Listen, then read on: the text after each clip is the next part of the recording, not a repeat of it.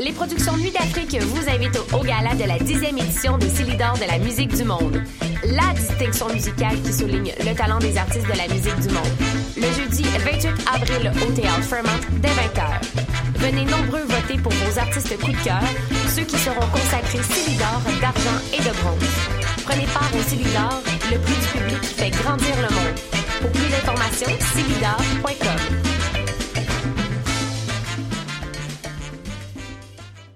Pour prendre un verre entre amis, rien de mieux que le bar Grenade au coin de la rue Ontario-Est et Champlain. Le bar Grenade, une brasserie orientale tendance et branchée dans Ville-Marie. Avec nourriture d'inspiration asiatique, c'est l'endroit idéal pour vos 5 à 7 qui se terminent aux petites heures du matin. De plus, venez assister une fois par mois aux soirées luttes de choc.ca. Sans oublier de venir nous voir aux soirées Full Moon Party thaïlandaises lors des soirs de pleine lune. À quelques pas de la station Papineau, pour une ambiance explosive, le bar Grenade au 1603 rue Ontario-Est à Montréal.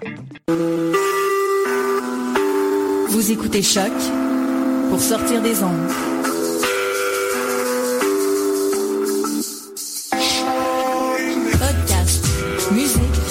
Découverte. Sur choc.ca.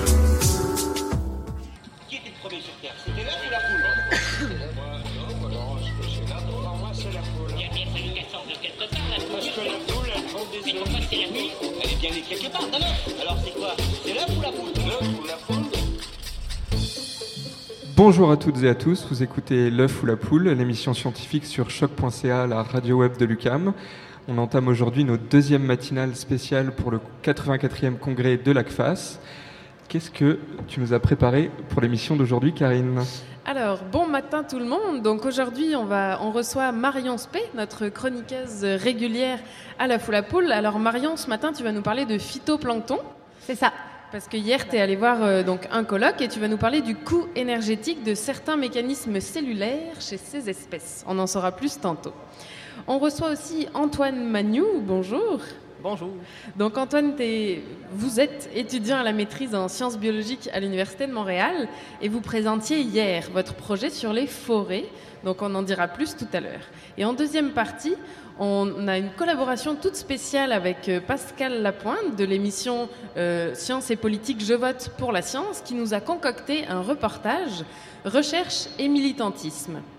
Et en fin d'émission, nous poursuivrons avec une journaliste de la relève de l'ACFAS. Alors tu inaugures la semaine, Aurélie, bon matin. Bon matin à tout le monde. C'est ça, parce que tous les matins, donc, on aura les quatre journalistes de la relève. Et donc euh, ce matin, Aurélie, tu vas discuter des couples où les femmes sont plus âgées que les hommes. Oui. Mais on commence tout de suite avec la chronique de Marion Spé. Alors rebonjour. Euh, Aujourd'hui, effectivement, je vais vous parler de phytoplancton et de leur déplacement dans la colonne d'eau. Euh, certains spécimens, dépourvus de flagelles, ont mis en place une stratégie bien particulière et parviennent tout de même à se balader de haut en bas. Ce sont les travaux de Michel Lavoie, qui est chercheur postdoctoral à l'Université Laval et qui a fait une présentation orale hier après-midi à ce sujet. Euh, ces résultats ont été publiés dans la revue Journal of Phycology en mai dernier. Alors, mais avant de tout vous dévoiler, je voudrais vous préciser que le phytoplancton, c'est l'ensemble des végétaux aquatiques qui dérivent au gré des courants. On parle de microalgues ou d'algues unicellulaires. Alors, s'il avait besoin d'un curriculum vitae, on pourrait écrire que le phytoplancton est à la base de l'alimentation de tous les individus marins, à la base de la fameuse chaîne alimentaire. Schématiquement, il faudrait une tonne de phytoplancton pour produire 100 grammes de requins. Euh, on écrirait aussi que le phytoplancton est le poumon de la planète. Les premiers producteurs d'oxygène ne sont pas les arbres des forêts, même si leur rôle est primordial, c'est évident, mais c'est le phytoplancton via la, euh, photosynthèse. La photosynthèse, voilà l'élément clé. Grâce à ce processus biochimique, les végétaux peuvent produire de l'oxygène, mais aussi fabriquer de l'énergie en synthétisant du sucre à partir de lumière, de nutriments, de dioxyde de carbone, euh, le fameux CO2 et d'eau. Oui, mais voilà, la lumière et les nutriments sont le plus souvent dissociés dans la colonne d'eau. La lumière se trouve logiquement en abondance proche de la surface, euh, alors que les nutriments prolifèrent généralement dans les zones profondes. Et comme ce sont des éléments euh, dont les microalgues ne peuvent pas se passer, eh bien elles ont mis au point des stratégies pour pouvoir se balader à la fois vers la surface pour capter la lumière et dans les profondeurs pour y trouver des nutriments. On parle de migration verticale. Et a priori, ça leur prend du temps. Je crois que ça peut prendre plusieurs jours, quelques jours pour euh, partir de la surface aller en profondeur près de la nitrocline, et encore quelques jours pour partir de la en, profondeur et atteindre euh, la surface. Donc, c'est au total 4-5 jours. Donc 4-5 jours, mais c'est pour parcourir des centaines de mètres quand même. Alors certaines microalgues euh, chanceuses ont des flagelles qu'elles utilisent bien sûr pour se déplacer. Mais comme je vous le disais un petit peu plus haut, euh, les spécimens qu'étudie Michel Lavoie et ses, collaborateurs n'en ont pas de flagelles. Alors ce sont des diatomées géantes qui répondent au doux nom de Ethmodiscus rex. Mais alors comment font-elles pour se déplacer sans flagelles? Eh bien c'est la question à laquelle ils ont cherché et réussi à répondre. Pour ça, ils ont déterminé le coût énergétique de trois mécanismes cellulaires connus pour jouer sur la flottabilité des algues et donc sur leur capacité à monter et descendre dans la colonne d'eau. Alors je les cite, ces mécanismes, euh, c'est la synthèse de parois cellulaires, le remplacement des osmolytes et la gestion de la quantité de polysaccharides, autrement dit de sucre. La stratégie gagnante, je vous le dis tout de suite, c'est celle qui demande donc le moins d'énergie et qui est donc très probablement celle qu'utilisent les diatomées. Eh bien, c'est la gestion du stock de sucre. Alors, comment ça se passe? Elle est, en, surface, elle utilise le dioxyde de carbone. Le dioxyde de carbone pour faire la photosynthèse et aussi la lumière comme source d'énergie. Elle produit, elle fixe le dioxyde de carbone en carbone organique. Elle produit des chaînes de sucre qui sont des réserves d'énergie pour elle en surface elle, se gonfle, oui, de ses réserves d'énergie et elle chute de plus en plus rapidement. Alors autrement dit, quand elle est à la surface, la diatomée synthétise et stocke du sucre, elle devient lourde et chute vers les profondeurs. En bas, ses réserves de sucre sont vides ou presque, la diatomée est légère et elle remonte. Michel Lavoie m'expliquait qu'en plus de ces facteurs intrinsèques qui sont capables d'influencer la migration verticale des diatomées, il fallait aussi compter sur des éléments extérieurs comme les turbulences ou les courants. Et comme si ça n'était pas assez complexe, les changements climatiques aussi s'en mêlent. Avec les changements climatiques, on peut s'attendre à une augmentation, ben, il va y avoir une augmentation de température et donc on peut s'attendre à une augmentation de la stratification de l'océan. Et donc, selon les chercheurs, ça entraînerait cette stratification, donc un plus grand gradient de température, qui aura des effets sur la disponibilité des nutriments qui seront plus difficiles d'accès. Alors, a priori, euh, les temps s'annoncent rudes pour nos amis les diatomées. Merci Marion. On attendra un petit peu euh, le retour d'Élise pour la bonne nouvelle. oui, c'est ça. Et maintenant, on va continuer avec notre entrevue avec Antoine Magnou. Alors, bon matin, comme on l'a dit déjà un peu en introduction, vous êtes donc étudiant à la maîtrise à l'Université de Montréal, dans le laboratoire d'Alain Cogliastro, et vous, présentiez, vous présentiez hier après-midi vos recherches sur les jeunes forêts post-agricoles. Alors, vous cherchez à favoriser la régénération de ces forêts. on va commencer euh, tout de suite par pourquoi ces forêts ont une régénération insuffisante? Euh, rapidement, c'est parce que... Tu peux te rapprocher. Il euh, n'y a pas d'arbres matures proches de ces forêts-là pour produire les semences, pour qu'elles puissent euh, ensuite se transformer en arbres. Et souvent, ça arrive parce que tu as un morceau de champ qui est abandonné, euh, mais tout autour de ce morceau-là, c'est encore d'autres champs. Donc, il faudrait que les semences traversent ces champs-là. Et souvent, les, les, arbres intéressants, les essences intéressantes, on va avoir des semences transportées par les animaux. Et en mettant un écureuil, il ne voudra pas traverser un champ ne va pas, vouloir se mettre à découvert pour aller dans le, petit morceau de forêt qu'on vise. OK. Et il y a aussi un manque de lumière, c'est bien ça? Le manque de lumière, c'est pour euh, accélérer la... En fait, on veut augmenter la lumière pour accélérer la croissance. Parce que si on n'augmente pas la lumière, les arbres, ils pourraient quand même s'implanter, mais ça va prendre énormément de temps avant qu'ils grandissent. Ça peut prendre 50, 100, même 150 ans dans certains cas. Wow. Et donc, du coup, c'est quoi votre idée pour parer à, à ce manque de lumière dans ces forêts-là? Donc, nous autres, notre idée, c'était de faire des, ouvertures dans la canopée, des ouvertures par bande. Donc, on coupe euh, un rectangle dans la forêt et on plante nos arbres au milieu du rectangle pour euh, qu'ils profitent le plus de la lumière puis qu'il y ait une croissance accélérée. D'accord. Alors pour le deuxième problème, le problème du broutage notamment des, cerfs ou peut-être d'autres animaux, qu'est-ce que, qu'est-ce que vous proposez? Donc, euh, vu qu'au Québec, puis même en Amérique du Nord, il y a énormément de cerfs, ils vont manger tous les arbres qui sont plantés ou presque. Ils vont manger le, bourgeon terminal. Puis au final, il n'y a pas de croissance. Donc, nous autres, on met des, protections. On met un grillage autour de chacun des arbres pour empêcher le chevreuil de pouvoir euh, brouter notre arbre. Par contre, ça vient euh, intercepter une portion de lumière qui est parfois assez importante. Donc, on doit jouer avec euh, le type de protection qu'on utilise. et la taille des ouvertures pour contrôler le niveau de lumière pour avoir la meilleure croissance possible. Ok, donc là vous avez deux solutions. D'une part, vous faites de l'espace entre les rangées d'arbres, et d'autre part, pour protéger du broutage des cerfs ou autres animaux d'ailleurs, donc vous ajoutez du grillage. Et alors, qu'est-ce que vous avez observé comme résultat? Est-ce que vous avez testé, par exemple, je crois que vous précisiez dans votre résumé, plusieurs tailles d'ouverture entre les rangées d'arbres? Est-ce que vous avez observé des, résultats euh, positifs? Oui, en fait, je voudrais préciser que les, les, euh, les rangées d'arbres, c'est ceux qu'on plante. Sinon, on est dans une forêt, donc c'est juste des arbres euh, qui ont poussé de façon un peu aléatoire. Ok, Mais pour les résultats, oui, on a eu des, des bons résultats. Les- on avait trois tailles d'ouverture. Ok. Les plus grandes, c'était du 9 mètres de large. Et euh, ça a considérablement amélioré la croissance pour une des espèces qu'on a plantées. L'autre espèce, il y avait moins de résultats, mais on sait que c'est une espèce qui prend un peu plus de temps avant de, de démarrer sa croissance. oui, parce qu'on l'a pas précisé, mais vous travaillez sur deux types de feuillus. hein. Oui. Donc on a les bouleaux, alors attendez, il faut que je vois mes notes, mais les bouleaux jaunes, et les deuxièmes sont les chênes à gros fruits. Ouais, le, le bouleau jaune, on l'appelle le merisier aussi, qui est euh, un bois, qui est un bois tassé euh, avec une haute valeur. Ok, Et, euh, Et donc c'est cet arbre-là qui a le mieux poussé. d'accord. On avait des, des croissances très, très intéressantes, là, beaucoup plus intéressantes que ce qu'on obtient en régénération naturelle, ce qui est, ce qui est beaucoup plus étudié avec le, le bouleau jaune. C'est plus la régénération naturelle que les plantations. Et où ont eu lieu ces tests alors? Dans, dans quelle forêt? Où est-ce qu'on trouve une forêt adéquate pour faire de la recherche, mener des tests qui j'imagine doivent être standardisés? Ouais, en fait, euh, nous autres, on a pris des, des forêts publiques euh, en Montérégie. Bon, on fait une forêt publique en Montérégie dans le, le coin de Saint-Amable. Parce que les forêts privées, euh, c'est un peu plus, euh, un peu plus difficile. Il faut avoir euh, l'accord du propriétaire et souvent, il n'est pas d'accord qu'on intervienne. Mais c'est ça, souvent, il y, en, a beaucoup autour des villes et dans toute la, la portion est de l'Amérique euh, du Nord. Ok. Mais alors, votre quotidien de recherche, à quoi ça ressemble? Donc, euh, couper des arbres, en replanter, comment ça marche? Ouais, ben, ça ressemble un peu à ça, mais le- le- le- le- la coupe, euh, moi, je n'ai pas participé. On a engagé une équipe euh, de Ok. professionnels. Ils ont fait ça. On a fait ça une fois. Ensuite, on a planté une fois, puis on fait un suivi des arbres, on, on les entretient un petit peu, on, s'occupe euh, de ce qui se passe autour. Et que ça, c'était.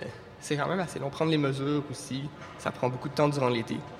Puis durant l'hiver, c'est c'est plus euh, l'ordinateur. Et alors le suivi va continuer pour euh, plusieurs années encore? Là, le suivi est arrêté parce qu'on n'a plus de budget. Le gouvernement a décidé de couper le, le- le On, budget. on en euh, parlera aussi du Ah. problème de financement de la recherche. Ouais, donc euh, c'est ça. On n'a plus vraiment de suivi. On essaie d'aller chercher un petit peu d'argent pour au moins revenir cet été là, pour la troisième année. Donc, on peut lancer un appel ce matin, si on a des, des gens Ouais. du gouvernement euh, qui nous écoutent, là, de bon matin. Je crois qu'ils se lèvent tôt, alors on peut leur, leur faire un signe. Et vos mesures, comment vous faites? Alors, ça veut dire que vous mesurez la hauteur des arbres, mais pour la lumière aussi, vous devez mesurer la quantité de lumière. Comment, comment vous réalisez ces mesures-là? Ouais, euh, pour ça, on avait un, un appareil spécial euh, qui vient d'Angleterre. C'est une compagnie qui produit ça et qui euh, prend une mesure de lumière à, à un moment précis, une mesure instantanée, qu'on compare avec une autre mesure qu'on a prise dans un champ. Et à partir de ça, on fait la, la proportion. Donc, on regarde, mettons, il y a 50 de lumière dans la forêt par rapport au champ, dans une ouverture de 9 mètres. Puis là, ça, c'est un exemple. Ok. Et alors sans parler de budget, euh, ça serait quoi la suite de ce projet? Est-ce qu'on peut imaginer par exemple d'implanter ce genre de technique dans énormément de forêts euh, au Québec? Est-ce que, c'est- est-ce que ça serait réaliste? Pour le moment, c'est un, peu incertain. C'est sûr que moi, j'aimerais ça que ça se développe plus, qu'on réussisse à l'implanter dans d'autres forêts, mais il faudrait peut-être faire une ou deux expériences de plus, peut-être en faire un peu plus, ou sinon partir, euh, partir une entreprise qui, qui spécialiserait là-dedans. Qu'au début, ça serait peut-être un petit peu boiteux, mais euh, ça s'arrangerait assez rapidement, je pense. Parce que vous disiez, ce type de recherche peut être utile, par exemple, pour les forêts qui seraient dévastées, admettons, par la grille du frêne. Est-ce que vous pouvez nous en dire un peu plus euh, Peut-être Marion Est-ce que non je je vais pas te dire de, de bêtises sur ce qu'il en est de, de la grille du frêne. Ouais, comment ça Essentiellement, c'est que la grille du frein va créer le, le même type de trouée que, que nous autres on a fait. Ok. Pas exactement le même type, mais le, le même genre de, de trouée. Ça fait des les freins meurent et donc là on a un gros espace, on a une abondance de lumière. Et si on fait rien, ben, ce qui risque d'arriver, c'est qu'il y a des espèces invasives qui vont prendre la place, des espèces qu'on veut pas, qui peuvent débalancer un peu l'écosystème des forêts. Donc idéalement, il faudrait planter, euh, remplacer les freins avec des espèces plus, euh, plus adéquates pour le milieu. Et si c'est pris en charge assez tôt, on peut imaginer que cette, cette trouée de lumière créée par l'argile de frêne, ça pourrait permettre aussi de régénérer les forêts et de mieux les entretenir? Si les forêts en ont besoin. Euh, parce que c'est sûr que certaines forêts qui n'ont pas besoin d'être euh, d'être entretenues sont déjà en bon état. Mais euh, si, euh, si elles ont besoin d'être, euh, s'il y a besoin d'une intervention, alors oui, ça serait, ça serait une bonne méthode. Je voulais revenir sur vos résultats. Donc, on a parlé les résultats les meilleurs pour l'ouverture de bande. Donc, c'était 6 mètres, 9 mètres à peu près. Et qu'est-ce qu'il en est du grillage? Est-ce que vous avez, vous avez testé différents types de, de maillage du grillage pour éviter le, le broutage des serres? Oui, on avait une protection commerciale qui, qui s'appelle Climanet qu'on a testée. Et celle-là était vraiment pas, vraiment pas efficace parce que c'est des mailles très serrées qui bloquent trop de lumière. Ok. Et sinon, on avait utilisé euh, un type de plastique euh, qu'on avait, on, a- on l'a fait nous-mêmes, on a trouvé ça chez Canadian Tire. Et euh, celle-là, c'est la plus efficace. Ok. Donc, c'est des mailles assez larges. Puis on avait aussi un témoin qui était euh, pas très efficace. Donc, c'est la plus efficace parce qu'il y a plus de lumière qui passe et donc ça aide à la croissance de l'arbre. C'est ça? Oui, puis non. Oui, c'est au niveau de la lumière que ça a donné à peu près le, le même résultat que le témoin. Mais dans certains cas, la, la croissance était un peu meilleure. Même si ça, ça, ça dépend des, des paramètres qu'on regarde. Mais c'est sûr que la lumière, c'est probablement le, le- le point le plus important. Sauf que ça, a la- le type de protection est un peu différent. Euh, on avait deux piquets pour tenir cette protection-là, tandis qu'on en avait trois pour le témoin. Donc, c'est un peu dur à évaluer c'est quoi l'impact de ça, mais c'est sûr que ça, ça a des petits impacts. D'accord. Euh, pour, résumer, ce qu'il faut retenir, c'est que pour aider à la régénération des forêts et limiter la, euh, euh, la dispersion d'espèces invasives, il faut s'occuper de gérer l'apport de lumière dans les forêts et les risques de broutage par des espèces comme le cerf, par exemple. C'est ça qu'on doit retenir aujourd'hui. Oui, en gros. Peut-être préciser aussi qu'il peut y avoir des visées commerciales avec ça. Dans Mhm. les grandes ouvertures de 9 mètres, on avait une croissance très rapide. Euh, si on veut produire des troncs euh, de valeur, ça peut être une, euh, une alternative intéressante. Donc ça peut, oui, ça peut servir aussi pour les forêts commerciales. Ouais. Moi, j'avais juste une question par curiosité, parce qu'un cerf, c'est quand même haut, là. Genre, je sais pas, moi, je dirais 1m50. En, en pied, je vous dirais pas, mais. Et, et du coup, le, votre grillage, ça veut dire qu'il est haut comment? Notre grillage il était à peu près de 140 cm. Ok. Mais euh, les arbres, quand on les a plantés, étaient assez petits. Ils sont démarrés à 60 cm. Sauf qu'on sait que le chevreuil il va se rendre facilement jusqu'à 180. Ok. Donc, idéalement, les arbres ils atteigneraient le, le 180 cm très rapidement pour être hors de portée du chevreuil. Ok. Bon, on va laisser de côté un peu les chevreuils et je vais passer à notre dernière question. Oui. D'après vous, c'est l'œuf ou la poule? C'est un peu rude le matin comme question, mais ça, ça- ça- ça permet de se réveiller. C'est euh, définitivement la, la poule. Parfait. On prend en note euh, votre réponse. Ben, merci beaucoup, en tout cas, Antoine Magnou, d'avoir accepté d'être là ce matin et puis d'avoir joué le jeu de répondre à nos questions. Merci beaucoup. Ça m'a fait plaisir.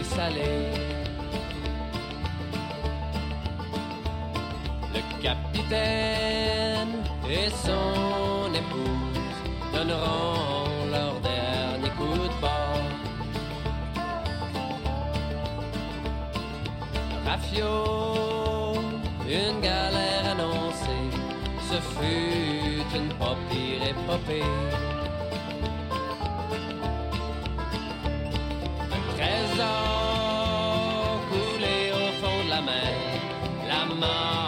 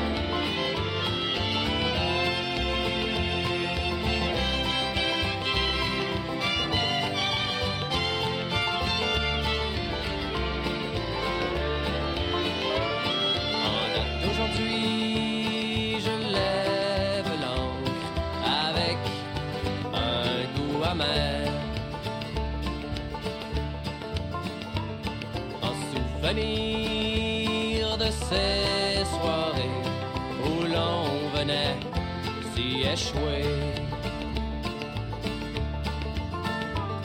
Merci aux capitaines qui ont permis à plusieurs petits mousses de faire leurs premières armes.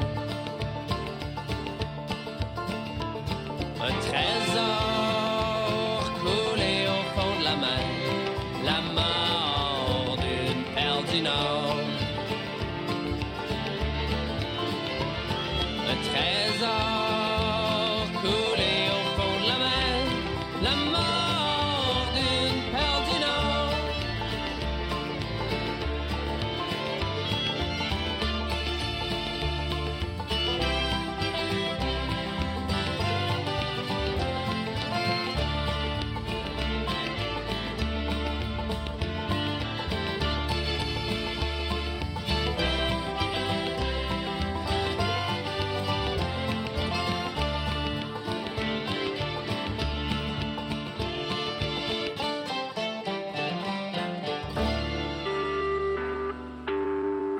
Choc pour sortir des ondes.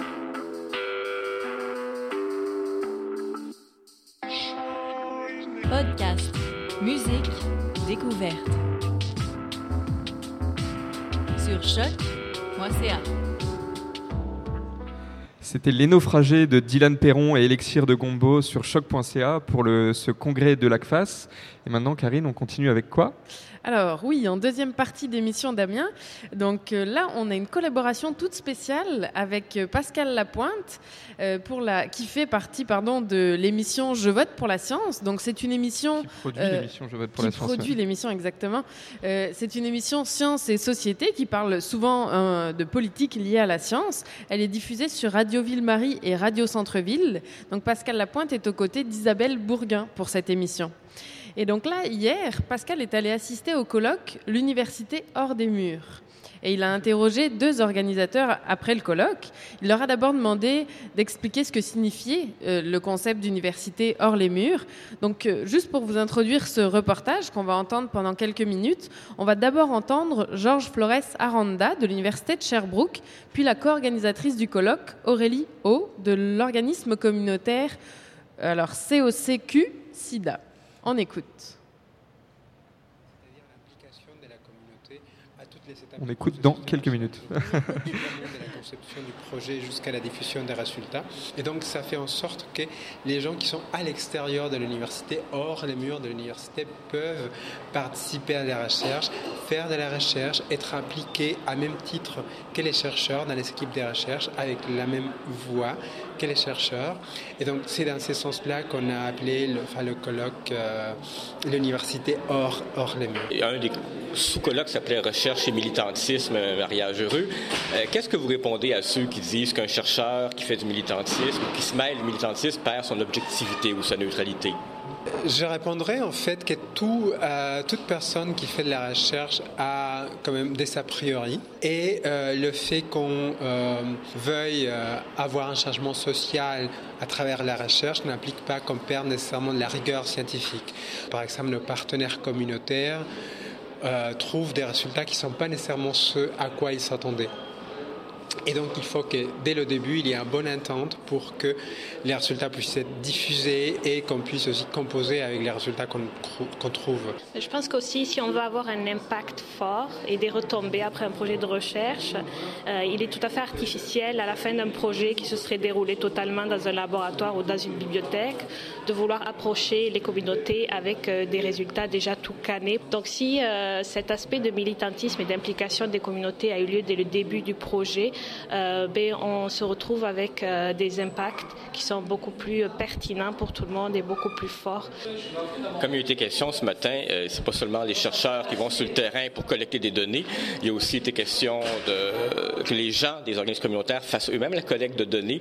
Est-ce qu'il y a des choses à leur apprendre ou à leur désapprendre? Ben, Bien sûr, je pense que comme euh, tout étudiant, comme tout chercheur confirmé, euh, on passe toujours par un, un passage de désapprentissage pour euh, euh, euh, s'imbiber un peu des, médias- des méthodes scientifiques de collecte de données. Donc, on va s'assurer euh, de leur transmettre euh, vraiment euh, tout ce dont ils ont besoin pour faire euh, du travail de collecte de données euh, très rigoureux, comme le ferait euh, n'importe quel étudiant au cycle supérieur, par exemple. Un nommé Edgar Val- Valdez, Bolivie, disait ce matin euh, qu'il faut, qu'un des défis, c'est que le gouvernement prenne en compte les recherches communautaires qui sont faites par la société civile. Et il disait que c'est pas facile parce que souvent les conclusions peuvent aller à l'encontre des politiques gouvernementales. Pourquoi est-ce que c'est un risque plus grand qu'avec la recherche académique? Eh, C'est un risque plus grand dans différents contextes, notamment lorsqu'on fait des recherches dans un contexte sud où parfois euh, les relations entre le milieu académique et le gouvernement ne sont pas nécessairement euh, les, plus, euh, les plus avantageuses pour le milieu académique. Et donc parfois, lorsqu'on soulève des questions qui pourraient... euh, soulever des questionnements euh, vis-à-vis l'engagement de l'État, par exemple, dans euh, la recherche ou dans la prise en charge des personnes vivant avec le VIH, comme c'était le cas de, la Bolivie dont, on parlait ce matin. Je pense qu'effectivement, oui, il, peut y avoir un danger dans, dans certains contextes. Dans des contextes peut-être plus nord, comme au Canada, probablement que le défi sera différent, notamment c'est le défi d'accès au financement de la recherche. On a vu aussi un certain désinvestissement de la recherche par l'ancien gouvernement euh, fédéral, et euh, notamment dans la recherche communautaire, la recherche participative, et aussi euh, dans la recherche auprès de certaines populations marginalisées. Puis peut-être j'aimerais rajouter qu'on se permet aussi et on, s'arrange pour se donner le temps puis des moments pour questionner les systèmes en place. Donc par exemple, on ne va pas seulement mesurer ou évaluer euh, l'accès à un service de santé, mais euh, si on juge que c'est vraiment le système qui est derrière ce service de santé qui n'est pas satisfaisant, on va se permettre de poser des questions qui peut-être font un peu mal aux instances gouvernementales. Donc euh, dans le contexte actuel de remaniement de notre système de santé, c'est certainement quelque chose qu'on fait régulièrement. Et vous mentionniez tout à l'heure l'ancien gouvernement Harper. Un de vos invités qui n'était pas là ce matin, c'est la clinique d'injection supervisée, qui à chaque fois qu'on en parlait dans les médias ces dernières années, c'était toujours pour parler du blocage du gouvernement Harper. Est-ce qu'on sent une différence avec un ch- changement de gouvernement dans votre milieu? Oui, effectivement, je pense que le, changement de gouvernement a apporté beaucoup d'espoir et euh, beaucoup d'engouement dans le milieu communautaire, notamment sur les, questions des sites d'injection supervisés, euh, par exemple. Euh, je pense que, enfin, sans être trop optimiste, je pense qu'on s'approche de plus en plus de voir bientôt des sites d'injection supervisés à Montréal. Et donc, je, je pense qu'effectivement, on, on sent déjà un, un- un vent des renouveaux, notamment dans l'espoir des surréalismes communautaires compte tenu du changement du gouvernement et compte tenu aussi de certains changements et de l'injection aussi de nouveaux fonds alloués à la, à la recherche, euh, notamment en fait, enfin, notamment à, à la recherche sur le VIH, qui ne se concentre plus uniquement sur, euh, par exemple, les essais vaccinaux comme c'était le cas jusqu'à tout récemment. Pouvez-vous donner un exemple, un exemple de recherche qui peut se faire grâce à ce partenariat avec le groupe communautaire et qui n'aurait pas pu se faire auparavant? Je peux commencer avec un exemple d'un projet qu'on a mené il y a quelques années avec euh, des utilisateurs euh, de maisons d'hébergement VIH-Sida, donc des personnes qui sont euh, dans des situations très marginales, soit parce qu'elles ont vécu plusieurs années dans la rue, soit parce que leur, leur santé générale décroît assez rapidement. Donc, on a fait un projet très participatif pour évaluer le travail de ces maisons d'hébergement avec des personnes qui participaient activement à la recherche, même si euh, dans leur vie quotidienne, elles étaient assez désorganisées. Donc, on a pris le temps de trouver et de développer des méthodes de travail qui puissent les inclure de façon significative. Donc, ça a été un projet euh, très long, euh, mais on était extrêmement satisfait des résultats. On a déjà d'ailleurs fait un petit film de fiction pour, pour mettre en image les résultats du projet de recherche. Un autre projet qui pourrait donner un exemple, c'est celui dont on a parlé aussi ce matin, qui est le projet Qui est un projet qui s'adresse à des hommes qui ont des relations sexuelles avec des hommes, que ce soit des hommes gays, bisexuels ou hétérosexuels, mais qui ont des relations sexuelles avec d'autres hommes, qui consomment des substances euh, donc qui consomment des drogues. Et euh, donc ce sont des populations qui sont extrêmement difficiles à rejoindre. Et si on veut connaître leur réalité, euh, il faut qu'on soit en mesure d'avoir vraiment des gens du terrain qui soient capables de les de les identifier, d'avoir les bons mots et les bons termes pour les rejoindre, de ne pas non plus les effrayer pour les inviter à participer à un projet de recherche. Et donc, si ce n'était pas l'engagement de la communauté, ce sont des projets qu'on ne pourrait pas, on pourrait pas faire autrement parce qu'on se retrouverait avec une population qui n'est pas nécessairement représentative de la population qu'on voudrait étudier. Puisque vous parlez de population stigmatisée, souvent ostracisée, est-ce que ce modèle de recherche communautaire est exportable ailleurs en recherche médicale? Pensons à des recherches sur le cancer, par exemple, où il n'y a pas nécessairement les populations stigmatisées, comme dans le cas du VIH-Sida? Je dirais même un peu plus loin, elle est exportable et elle devrait être exportée parce qu'on a des projets qui sont euh, novateurs et on est euh, tous les deux euh, personnellement comme professionnellement engagés euh, à mieux-être social. Donc je pense qu'on devrait tous apprendre de cette approche de recherche qui fait une large place au milieu communautaire. Et d'ailleurs, je pense qu'un autre exemple qui pourrait être mentionné, c'est celui de la recherche féministe, en fait, qu'on oublie souvent, mais il y a quand même un engagement très important de la communauté depuis euh, plusieurs années dans la recherche qui s'est faite dans le milieu féministe. Et donc, je pense que oui, effectivement, c'est un modèle exportable qui devrait être pris par d'autres domaines euh, de la science. Retour en direct euh, dans l'œuf ou la poule sur choc.ca, dans l'Agora de Lucam, pour le 84e congrès de l'ACFAS, l'association francophone pour le savoir. On vient d'écouter un reportage de Pascal Lapointe, rédacteur en chef de l'agence Science Presse et producteur avec Isabelle Burguin de Je vote pour la science, une émission de science et politique qui est diffusée à Radio Ville-Marie et Radio Centre-Ville. Dans ce reportage, il, nous a parlé, il a rencontré les co-organisateurs du colloque L'université hors des murs à l'occasion de ce congrès de l'ACFAS. Et puisqu'on parle de science et militantisme, j'en profite pour euh, introduire la campagne Sans la science, qui est une campagne pour combattre la désinformation et qui, à travers un socio-financement sur le site Indiegogo organisé par l'agence Science Presse, essaie de récolter des fonds pour embaucher un journaliste scientifique qui pourrait aller vérifier des faits et combattre les fausses rumeurs, notamment les fausses rumeurs scientifiques.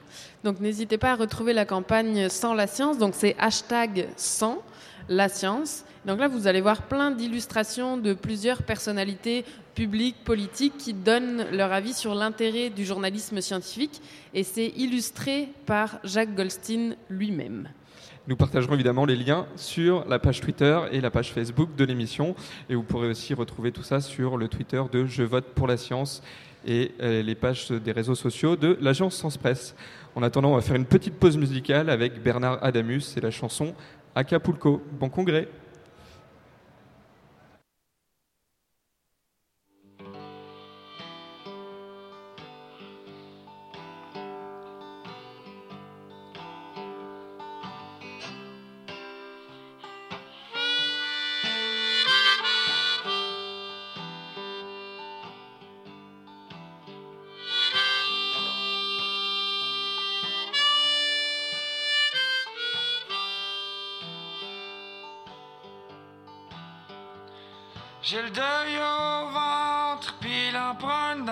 sang. L'allure d'un colosse à vue d'un ouragan. Juste le goût de rien, j'pognais d'un quatre coins. Feuille, il me tombe d'en face, le vent, il me fait la grimace.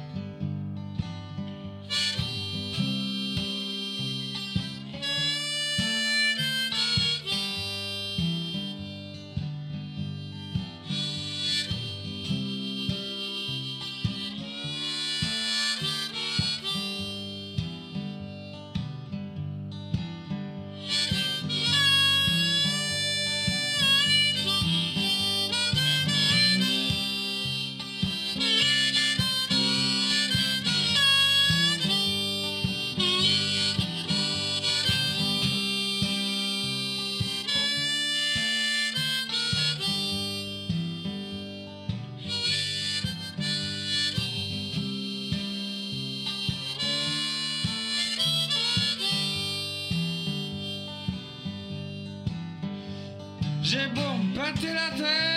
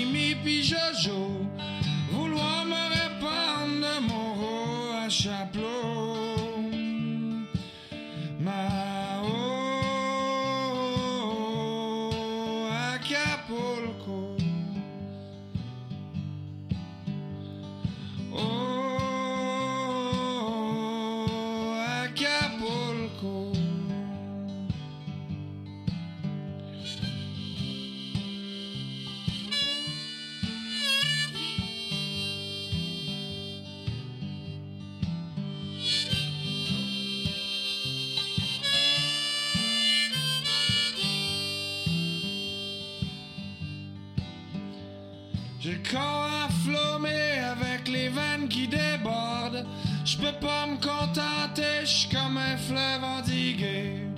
Un jour tu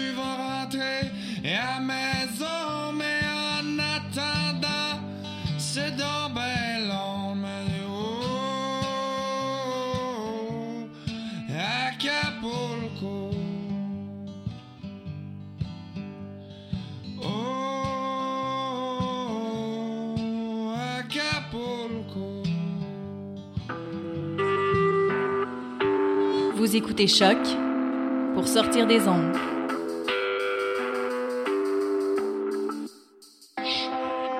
Podcast, musique, découverte. Sur choc.ca. On vient d'entendre la chanson Acapulco tout en douceur. Vous êtes de nouveau à l'écoute de L'œuf ou la poule. Donc nous sommes dans l'Agora de Lucam pour ce 84e congrès de l'ACFAS. Et on continue avec une première pour euh, Aurélie avec nous aujourd'hui.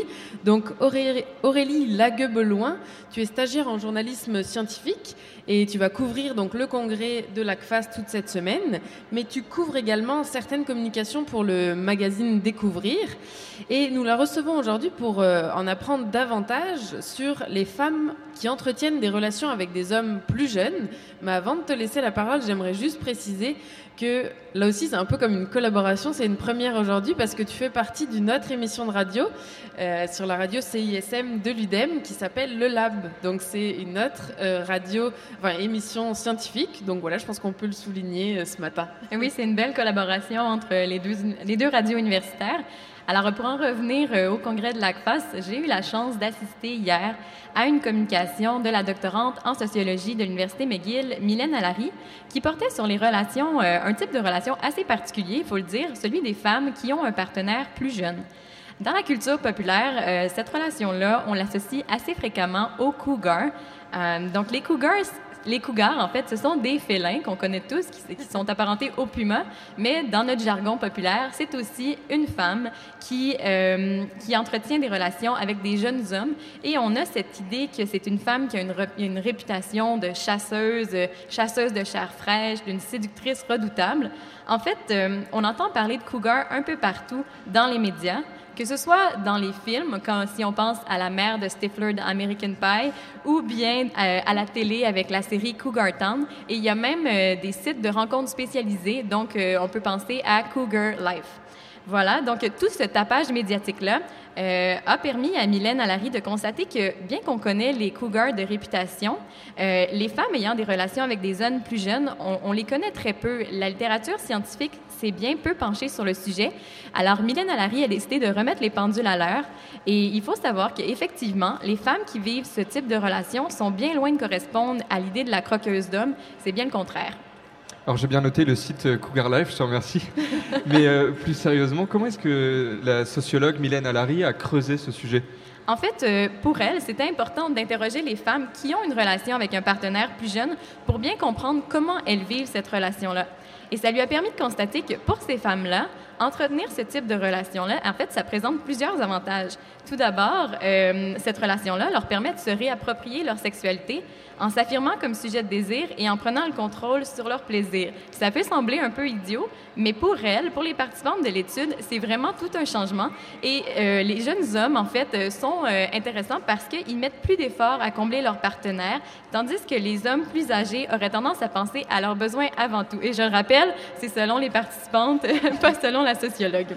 Ensuite, les jeunes hommes aussi auraient, ils sont perçus comme étant plus énergiques, plus aventureux, ce qui est vraiment euh, plus intéressant que les hommes plus âgés qui, eux, sont perçus comme pantoufleurs. Donc il n'y a que des avantages finalement pour les hommes jeunes à sortir euh, avec une femme plus âgée. Eh bien non, ce serait trop beau. En fait, euh, il y a des risques pour ces femmes-là à s'investir avec un conjoint plus jeune. Euh, quoique les femmes interrogées par euh, Mylène Allary reconnaissent vraiment avoir choisi cette relation-là, c'est pas un coup du hasard. Et pour en revenir au risque, elles ressentent la menace de l'autre femme. Ce qu'on peut dire, c'est qu'il y, y a comme un doute qui plane à savoir si dans 10 ou 15 ans, l'homme avec lequel elles sont en relation va encore vouloir d'elle et elle ne sera pas tentée par une plus jeune. Les enfants sont également un sujet assez épineux euh, parce que pour les femmes euh, les plus âgées, euh, pardon, pour les femmes les plus jeunes interrogées par la sociologue, c'est l'horloge biologique qui s'active. Alors elles veulent activement des enfants et parfois leur partenaire n'est pas tout à fait d'accord. Lui, il n'est pas encore prêt. D'un autre côté, les femmes qui sont plus âgées, donc dans la cinquantaine et dans la soixantaine, elles, elles ont déjà eu des enfants, elles les ont élevés ou bien elles ont choisi de ne pas avoir d'enfants.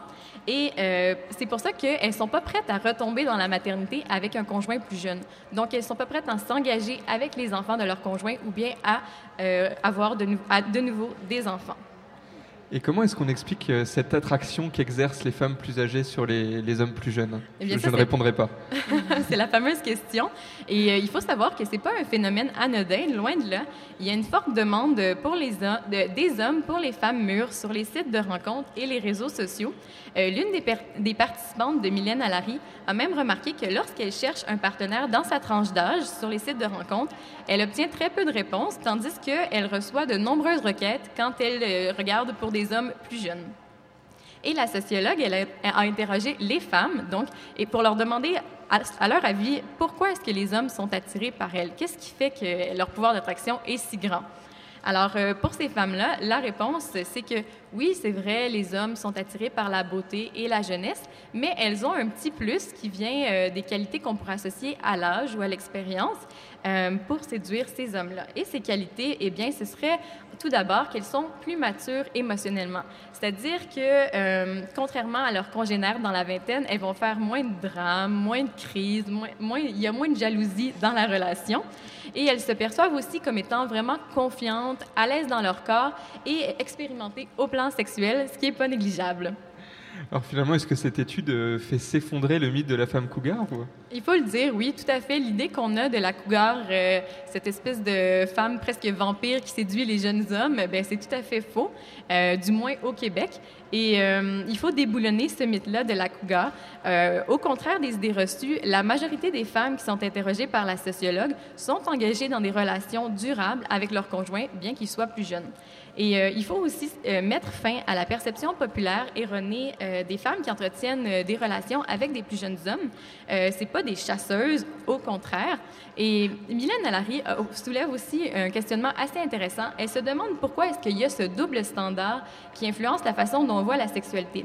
C'est-à-dire que les hommes, euh, c'est accepté qu'ils aient des relations avec des femmes plus jeunes. Alors pourquoi est-ce que la réciproque ne pourrait pas être vraie? L'une des participantes, justement, disait, ben, si les hommes le font, pourquoi est-ce que moi je le ferais pas? Merci Aurélie. Ça Marion, je crois que tu avais une Moi, j'ai juste une question. mini question. Euh, quand on parle d'écart d'âge, on- est-ce que la sociologue l'a précisé? On parle de, de combien? Alors, c'est une bonne question. Elle, elle a établi 5 ans pour ces euh, données. Euh, donc, euh, c'est 5 ans de moins, mais il y avait aussi des cas où il y avait 20 ans de moins. Eh bien, merci. Aurélie Lagueux-Beloin. Donc, on rappelle quand même que tu as assisté à la communication de la doctorante Mylène Allary, qui est doctorante à l'université McGill, hier, et que pour ceux que le sujet intéresse, on peut aller faire un tour sur euh, le site du, du congrès, qui est euh, mercredi aussi, le site du colloque, pardon. Oui, en fait, euh, Mylène congrès, a présenté hier et elle fait une autre communication mercredi. Alors, sur le site de l'ACFAS, si vous cherchez son nom, vous allez pouvoir euh, assister à un nouveau congrès sur euh, les femmes, pour en apprendre davantage sur les femmes qui ont des relations avec des hommes plus jeunes. Merci. Merci beaucoup. Et pour conclure cette émission de l'œuf ou la poule, on remercie d'abord notre invité Antoine Magnou. Merci beaucoup. On remercie aussi euh, la collaboration avec Pierre Lapointe de l'émission Je vote. Pascal pour- euh, Lapointe. euh, pardon, excusez, j'avais écrit Pierre. Pascal Lapointe, autant pour moi. Pascal, Pierre. Excusez. Donc euh, Pascal Lapointe de l'émission Je vote pour la science, euh, donc pour ce reportage. Ensuite, on remercie Marion pour sa chronique sur le phytoplancton, Aurélie pour sa chronique à l'instant sur euh, les femmes plus âgées que leurs conjoints, Tristan et Nadia à la technique, Fabien pour les photos et les vidéos. Et on vous rappelle qu'on sera là donc tous les matins à 8h. N'hésitez pas à faire partie euh, du public. On remercie bien sûr choc.ca pour le support et on vous souhaite une bonne journée au congrès de l'ACFAS. Qui était le premier sur Terre? C'était l'œuf ou la poule? Moi, je pense que c'est l'œuf. Moi, non, moi, non, je pense que c'est l'œuf. Pour moi, c'est la poule. Il y a bien fallu qu'elle sorte de quelque part, la poule. Parce que la poule, elle prend des œufs. Mais pourquoi c'est la nuit Elle est bien née quelque part, d'un œuf. Alors c'est quoi? C'est l'œuf ou